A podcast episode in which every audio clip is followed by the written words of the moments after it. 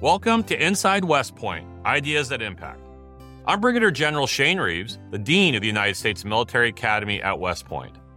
Through a series of discussions, we will show you a different side of West Point, where we will make even our most complex initiatives accessible to broad audiences and give you an inside view to our cross disciplinary work, which is being applied throughout the world.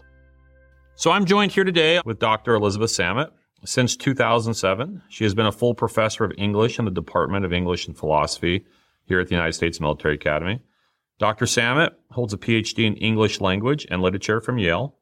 Her books include No Man's Land, Preparing for War and Peace in Post 9 11 America, Willing Obedience, Citizens, Soldiers, and the Progress of Consent in America, 1776 to 1898, and Soldier's Heart, Reading Literature Through Peace and War at West Point which won the Los Angeles Times Book Prize for current interest and was named one of the New York Times 100 Notable Books of 2007. She is the recipient of a National Endowment for the Humanities Public Scholar Grant and the Hiett Prize in the Humanities. She was also awarded a Guggenheim Fellowship to support the research and writing of her most recent book, Looking for the Good War American Amnesia and the Violent Pursuit of Happiness, which was published in November 2022. Welcome to the podcast, Dr. Samet. Thank you. It's a pleasure to be here, General Reeves. Well, it's our pleasure, and I just want to thank you for taking the time for being with me this this afternoon. Really excited to, to have this conversation, especially about the your most recent book. But there's a number of things I wanted to talk to you about and ask you. So let me just start with a generic question. Tell me a little bit about your educational background as an undergraduate and also as a graduate student. Well, I was an undergraduate at Harvard and majored in English there originally thought I was going to be a doctor, but I still wanted to major in English. And then you I realized, a doctor. Well, they're not that kind of doctor. and a physician, and then discovered that that was not really where my my interest was. So majored in English, and then decided after a year of graduate school in Scotland at the University of St Andrews, hmm. studying Shakespeare, that I wanted to pursue this for a career. So then I went to Yale to get my PhD, and from Yale I came to West Point. So you came directly from Yale to West Point. I did. What brought you to West Point? So there's a long answer and a short answer. The short answer is Ulysses S. Grant and my father. and so I will amplify that a bit. I actually found Grant's memoirs, which I, as you know, I subsequently edited when I was a graduate student. And I was supposed to be writing my dissertation, but instead I was reading these memoirs. And they were not at all what I expected mm. of a 19th century general writing about war. And the writing felt to me very modern. And I didn't know at the time how anomalous they were, but in fact, they really do stand out in memoirs of the time. Very unusual.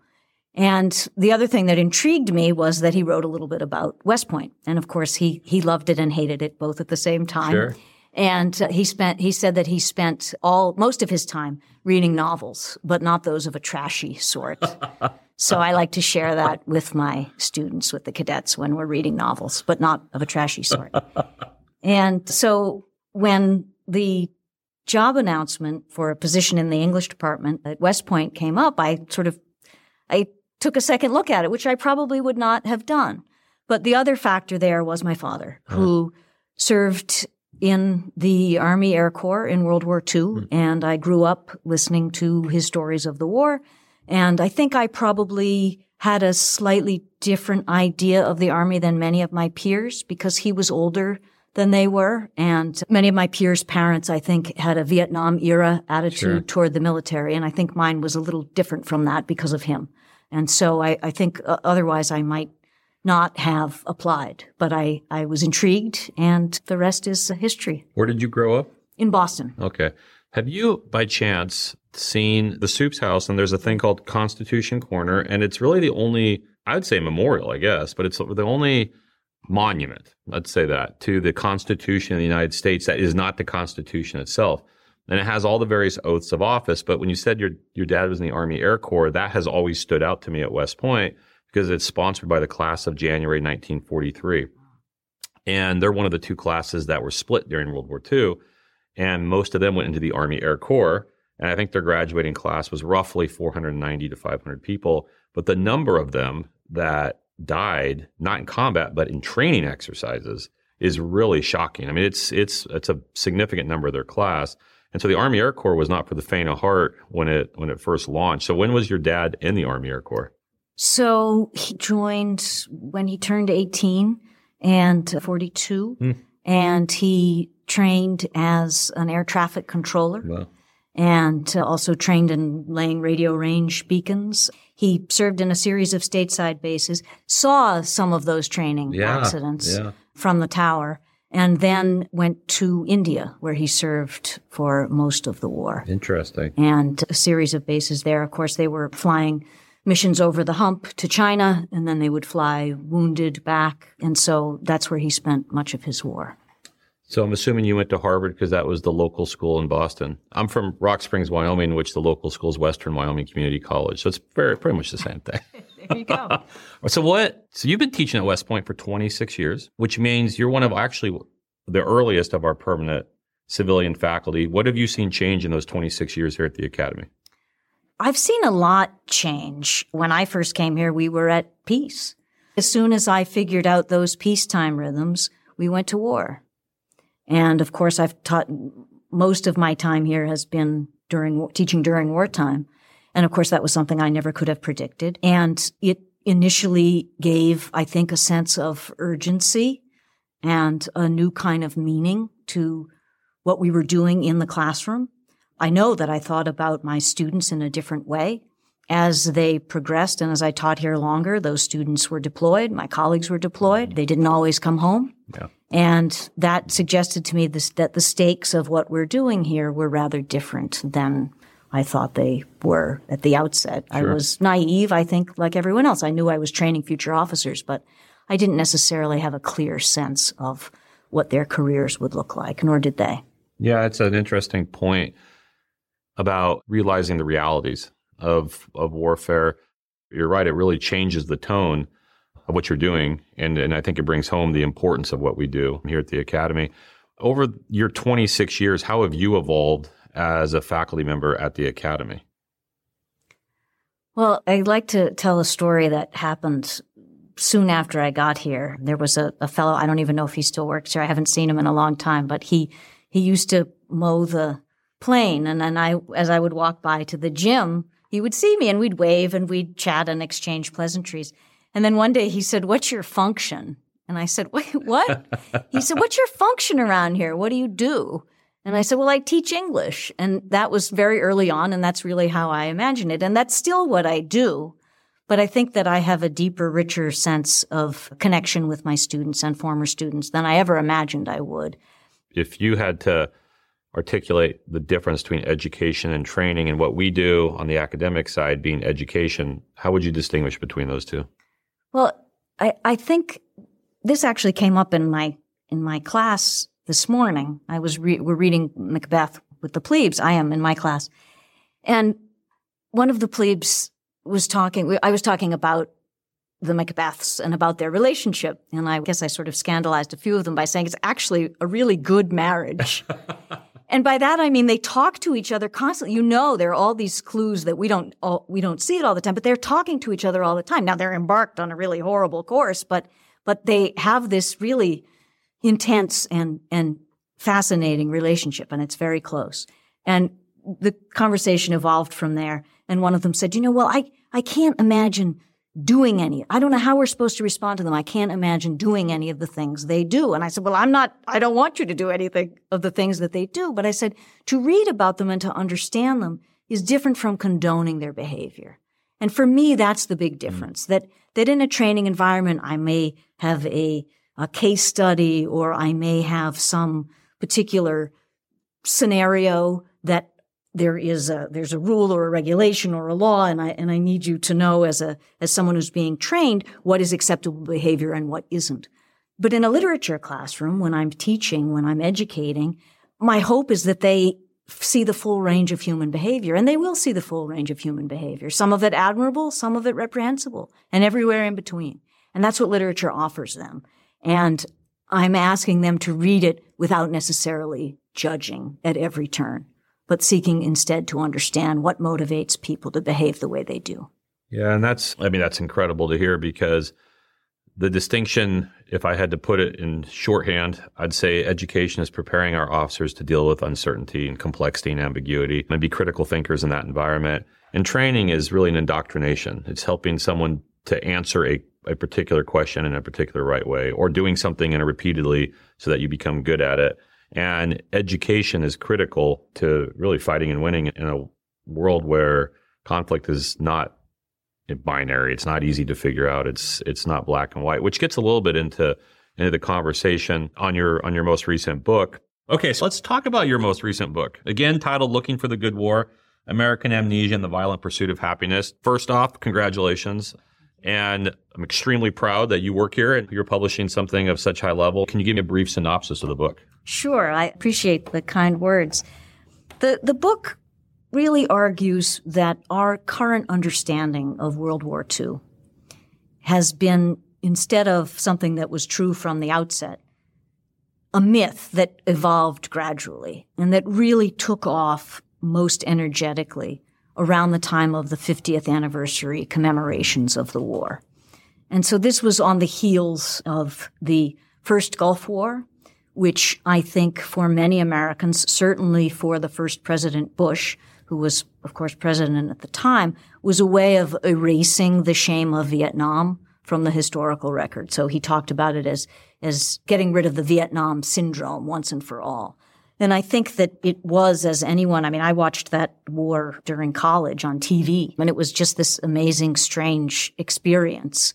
And of course, the, the narrative was of one of invincible technological might and of a, of a swift war with a clear ending and a clear stopping point. And around that same time, of course, we had the 50th anniversary commemorations, and I think America was feeling very different about itself than it had in the wake of Vietnam. And I think that looking back to World War II was a great sense of, gave, gave us a great sense of strength. It was, it's a very flattering myth. It is the myth that there are several components as I articulate them through the, the book, but in, in some, it's the idea that everyone was united in the war effort, particularly, of course, after Pearl Harbor, that everyone sacrificed on the home front, that Americans fight only when they must, and they fight always decently, and they are always fighting in the service of liberation. So this sense of ourselves as righteous liberators. And I think World War II was an aberration in so many ways. The unequivocal evil of the enemy, I think, was manifest to many. I think that the idea that fascist tyranny was an existential threat was crucial to an understanding of the, the necessity of the war. And the book does not argue that the war was unnecessary at all. But we have a sort of selective memory. We didn't go to war to defeat fascism. We went to war because we were attacked. And despite the fact that President Roosevelt and his administration with the Lend Lease program and other, other policies certainly knew what side it wanted to be on, we tend to downplay the great feeling of isolationism that followed World War I. And Americans, many Americans viewed this as yet another European quarrel that we should not be dragged into. And then you have the even more problematic phenomenon of the America First Committee, headlined by no less than Charles Lindbergh, a great hero for Americans, whose sympathies were decidedly with the fascists. And so I think we tend to conflate the consequences of World War II, which was in fact, among, you know, the most prominent of which was to liberate Europe from fascist tyranny with the causes that animated our participation. And the, the other crucial component to this is this question of unanimity. It is not, in fact, the case that many people changed their minds, certainly, uh, or thought it politic to change their minds after Pearl Harbor. But only months after Pearl Harbor, the Roosevelt administration was really concerned that Americans didn't feel a sense of urgency anymore and that they needed to be reminded that this was a desperate fight that we needed to put our full effort into.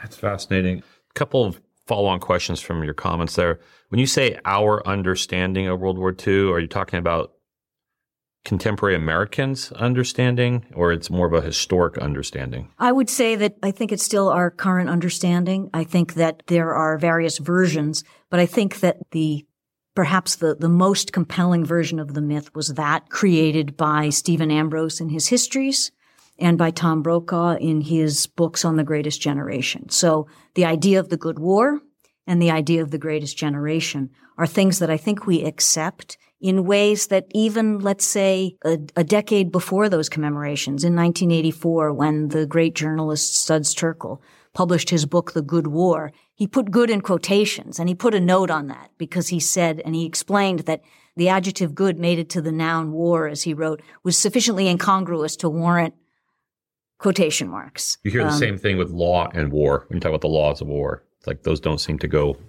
together. Right. But I think now we generally accept that that was a good war. And, yeah. and so what does that mean? And, and I think the, the real, my, the, the, the, my motivation for writing the book was that, was not to, to downplay the things that the success, the victory in that war, but instead to suggest that it gave us a really unrealistic expectation about what American military force might be able to accomplish.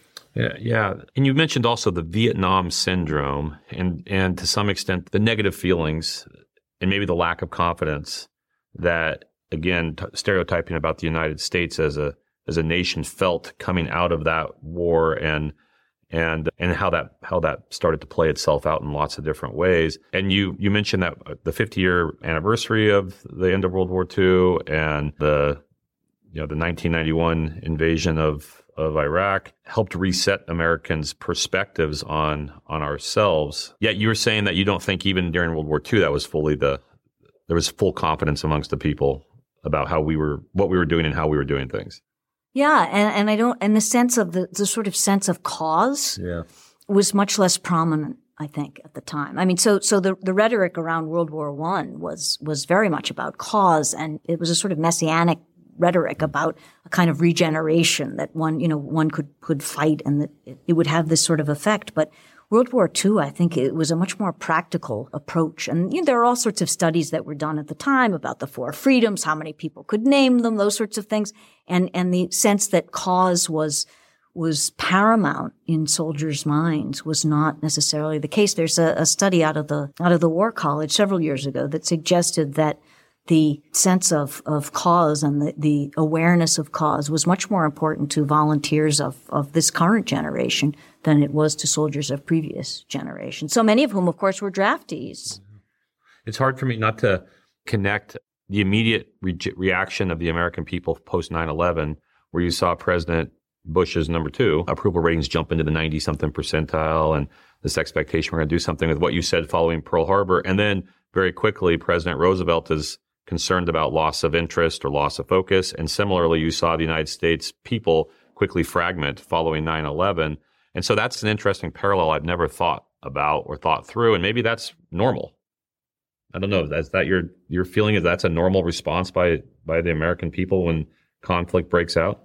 Well, I think any in that case, uh, any response I think to a direct attack right. would feel that way, and then people go about their lives. Of course, we were encouraged to go about our lives by the second president Bush, yeah, right? Yeah. We were encouraged to go shopping. Right. And so it was an interesting message in that I remember I was here when, when President Bush gave his, what was called the axis of evil speech, right? And, and the sense that, and that language, of course, directly referencing the Axis powers, sure. people immediately calling 9-11 another Pearl Harbor which in some ways it was, and in some ways, of course, it was not at all. And so th- this idea that we, we use this language, the language of fascism turned to Islamofascism, that the, the, the vocabulary of World War II is still the vocabulary we use to explain our world. And I think our world has changed a tremendous amount. And so thinking about the ways in which wars are explained to us and the debt that those who explain it to us owe to a World War II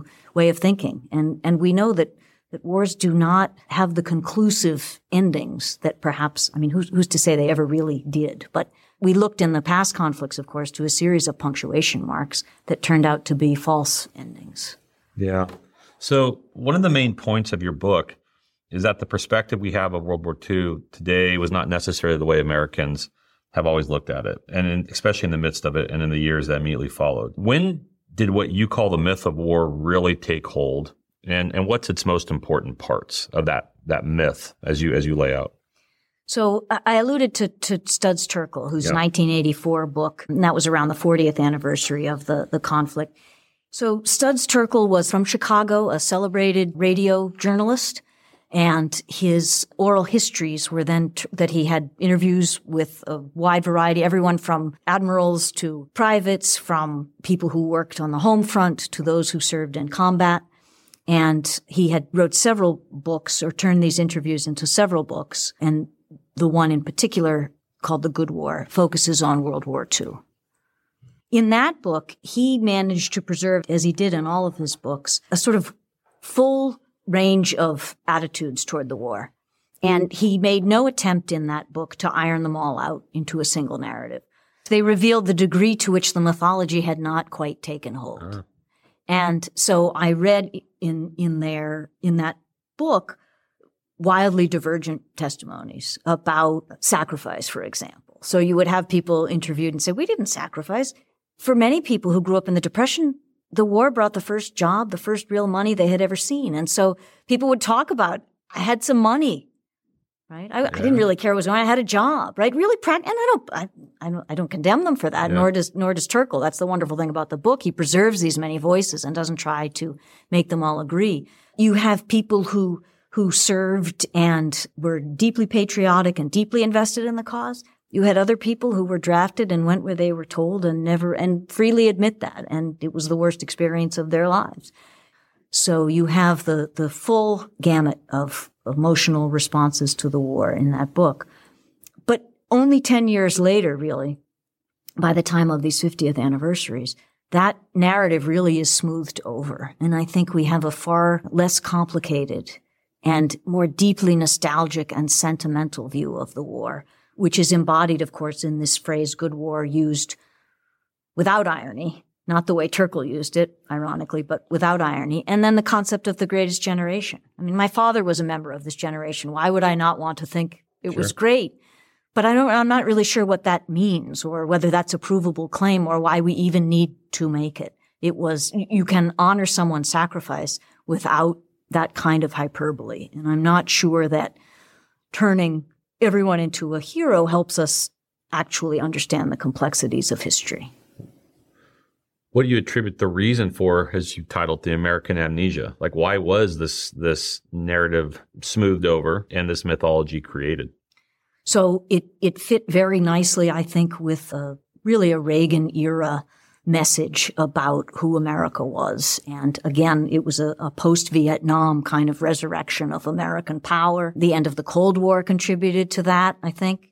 And I think it only intensified, really, in some ways, during our latest conflicts, which seem in their own way even more confusing than Vietnam. And so going back to an earlier period, which has a comparative clarity, and then even exaggerating that clarity, I think gives us, it's a sort of a, it's a, it's maybe a, a very human reaction when we find ourselves in, you, you talked earlier about preparing cadets for, for volatility and uncertainty. That is our world. It's always been our world, but it, it takes new shapes, new guises. But to, to look for a period in which there was greater agreement about things, or which we imagined there there was, gives us a sense of strength and, and comfort. Nations can't live without their myths, but at a certain point they can also do damage because they they don't let us think about the future clearly. Yeah, so so back to that point to to myths, and legends, they're they're important for lots of pragmatic reasons. I mean, there there is as you pointed out, you do need to be able to inspire people to fight. You do need to inspire people to to rise up and do certain things. You can't have you can't have soldiers be too conflicted. Sometimes they have to just act. But you also pointed out that these myths and legends can also be damaging. So does there need to be a balance? How is there a balance? What's how do you do that balance? I think there really there there does need to be a balance. It's the same way that when you you first teach children about history, you teach them about George Washington and the cherry tree, right? You don't teach them about the the uh, his failures and successes in the revolution. you don't teach right. them about the Constitutional Convention. You don't teach them of, about the fact that he, you know, about the Newburgh Mutiny, which has its own sure. wonderful myth about it. So these are these are ways to introduce us to to the complexity of history of the of the world of our country. But at a certain point, you have to move beyond those myths in order to grow and change. I mean, I, Lincoln, who is, I think, always I, I think of him as the sort of the great teacher, but he he has a speech in which he talks about what would have been the greatest generation of his own era, which was the revolutionary era, the Washingtons of the world. And he, everybody looks on them with reverence. They're dying off. It's the same way we talk about the greatest generation. And he says they were giants. But he said the, their great virtue, which was passion, they needed passion. They were, they were running a revolution, right? Is not the characteristic that will most help now. And he's talking about antebellum America, where he's seeing lynchings and riots and mob violence. And he says we need something else. We need cool, sober reason. And as a result, he talks about the, the fact that he can, he can look at this generation and admire it for what it did, but not necessarily feel nostalgic about it, not feel that we need a return to those earlier values. I mean, there's a, for me, there's a great irony, a country that's always been predicated on the future, about starting over, about reimagining. And Lincoln was one of our great reimaginers. Frederick Douglass was one of our great reimaginers. The, the great potential of the United States, looking toward the future, that we seem now to be looking backward all the time. What, to, what is that? Looking, how do you, what do you think that's an indication of looking backwards? I think that that it's tied in with this notion of trying to find a, a kind of greatness, a, a, lost greatness. I mean, it's a strange, it's a strange place that we find ourselves in. I think that after World War II, we were thrust onto a position on the world stage that we hadn't anticipated. And it gave us a certain kind of significance in the world as a, as a leader in the world. It gave us a kind of mission. And I think that that has begun to dissipate in many ways. And so I'm, I think it's about reinvention. And reinvention seems to me always about drawing on the strengths and traditions of the past, but moving forward. It's, it's a, it's the challenge we face at a military academy. Sure. Right? We, draw, we draw strength from our. I don't know what you're talking about. There's no tradition no here, Elizabeth. Here. There right. not I've never seen one, but I guess you've seen a few. I do think it is an interesting question. This this balance because you're right. There's real power on looking to the past as well as understanding the past so that you can learn from it. But on the other hand, going you know looking back too much, in my opinion, also indicates either fear of the future or lack of confidence. Or and so there's something about being able to. And I, I'm not going to say it quite as eloquently as you, you know, as paraphrasing Lincoln, but basically admiring without venerating, you know, past achievements and recognizing that maybe we do need to do something different to, to be able to evolve and change. You suggest that in the book there are some costs of remembering World War II in in this, you know, this this I don't, I, you know, this particular way, which might be too rosy, might be too even glamorous. What is the cost of remembering it through rose prim glasses or looking at it with such you know admiration versus seeing it for what it really was or or as you know Mr. Terkel basically laid out that there was this variance of voices and opinions and views on on the conflict both internally and externally. So romanticizing the war in the way that we have leads us to focus on the European theater and not to think so much about the Pacific mm. because it's harder to tell that story in the Pacific. The immediate calls to war after Pearl Harbor were calls for vengeance. It's hard to equate calls for vengeance with the figure of the righteous liberator that we have developed. And so we focus on the European theater to a greater extent. And I think that because we backdate our interest in defeating fascism, we really distort the war itself in, in some very powerful ways. One, one of the stories that I tell is that of a group of people called the premature anti-fascists, the PAFs, as they were called. And these were Americans who fought in the Spanish Civil War. Some of them were communists, not all of them were, but of course they were a lot. Russia was fighting on the same side. And when they came home, they ended up having FBI files opened on them. And when they tried to join in World War II, they were often not allowed in combat positions because they were not trusted. And the OSS made good use of them. But these were people who actually were anti-fascist from the 30s on and recognized this danger. And so there was a great irony in being labeled a premature anti-fascist. But the very fact that we did that suggests something about our attitudes. countries don't go to war for one reason and one reason alone. There's a complex network, as you well know, of motivations, both individually and nationally. But when we reduce it to this one story and a story of liberation, I think we've come to expect that any time we go to war, that is somehow going to happen. And it ties in with a, a feeling of American exceptionalism.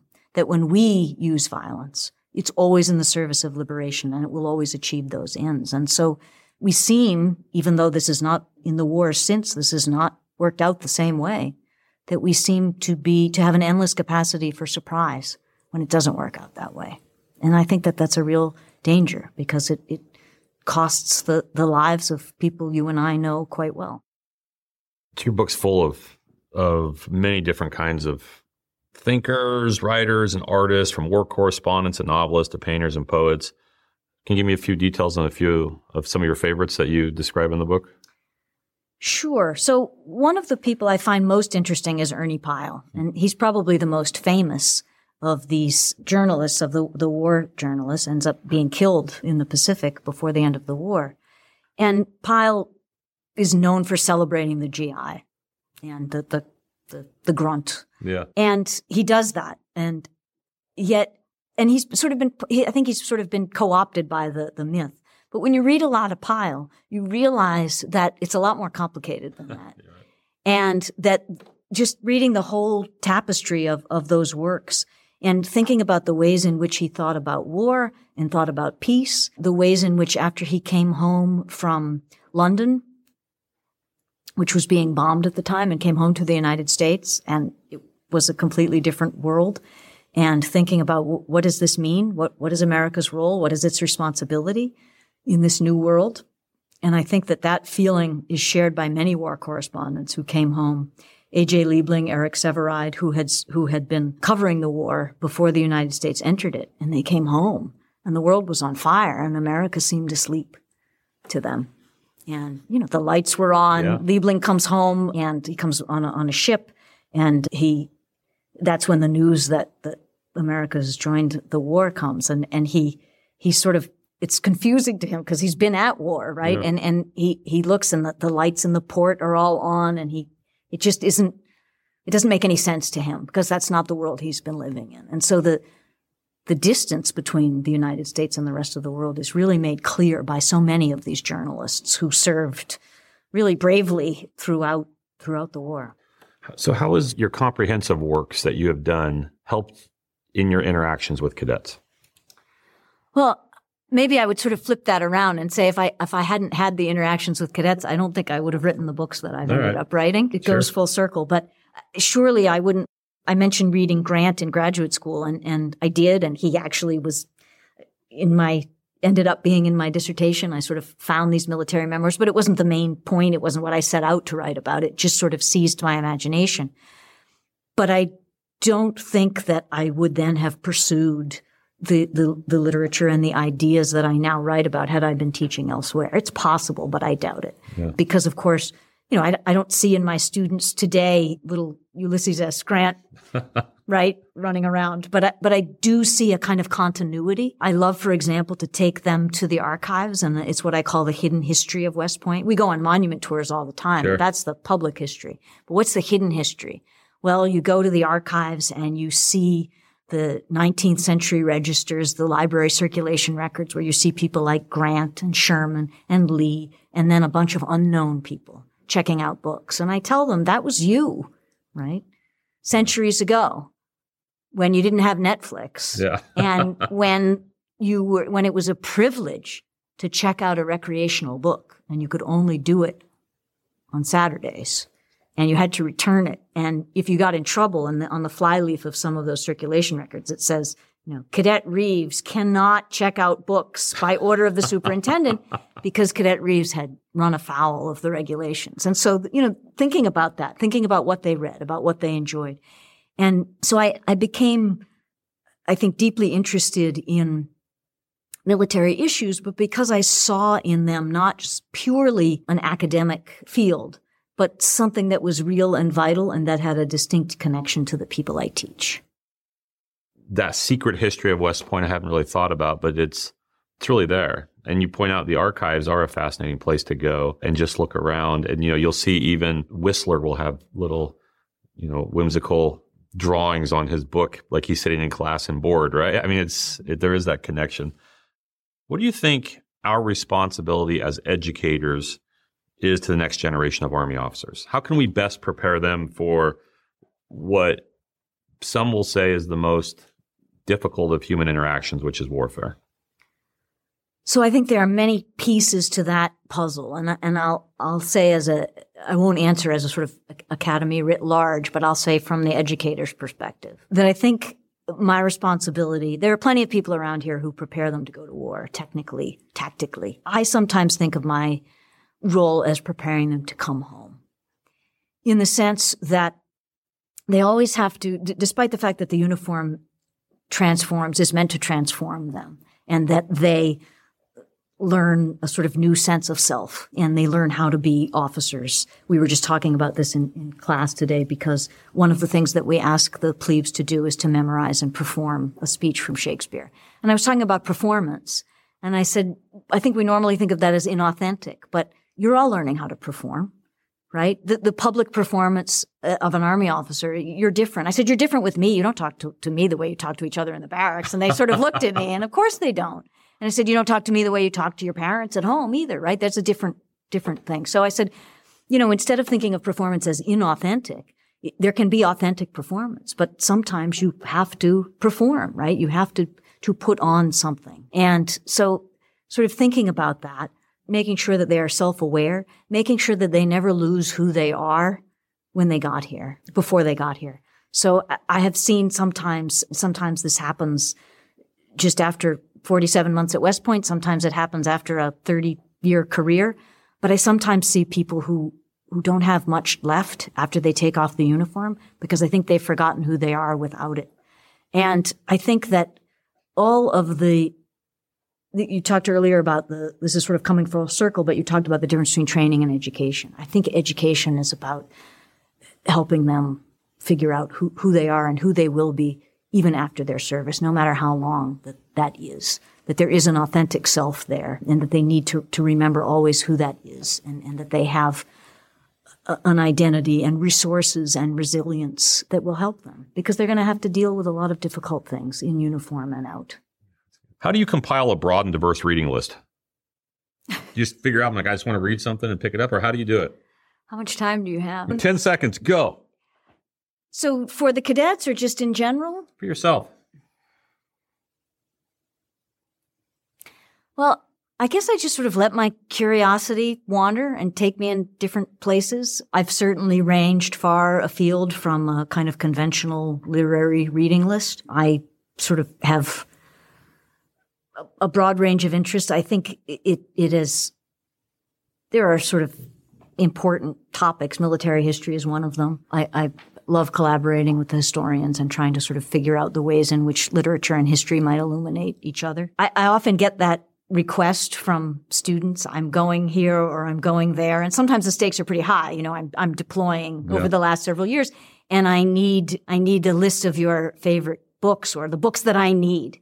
In fact, a friend of mine who's a battalion commander just texted me and said, I'm, I'm asking people for which is a great idea, but I'm asking people for what, what is the, the most important book that I need, you need to, to say looking for the good war. Well, there's that, of course. But I think I'm not sure that the most important book that for me is the most important book for you. So I'm often hesitant to, sure. to say, I mean, I'll, I'll say this book was really formative for me, but it may hold no interest for you whatsoever. So I, I, it's a, it's a very difficult question. I kind of, I, I do ask the cadets to do a version of this. Yeah in 102, I asked them to compile something called Desert Island Books, which is based on the BBC program Desert Island Discs. Yeah. So, what books do they want to take with them? And you know, I tell them that, that if they answered it on on a Wednesday, they might have a different list on a Thursday, which is often for me the case. You know, one week yeah. I'll be celebrating one book, and then I'll find something else the next, and that'll be the most important book to me that week. I would take numerous books on survival and just surviving a deserted island. Right. So this will be my final question. So there's been 15 deans of the academic board. Where do you rank me in those 15? Oh, well, need you ask? No, I don't think I do. All right. Thanks, Elizabeth. Thanks for taking the time. It has been really, really fun. I'd also uh, say, please be sure to tune in to the Inside West Point Ideas That Impact podcast next month. Remember, you can find this podcast as well as the other podcasts, journals, and books hosted or published by the West Point Press at westpointpress.com. And until next time.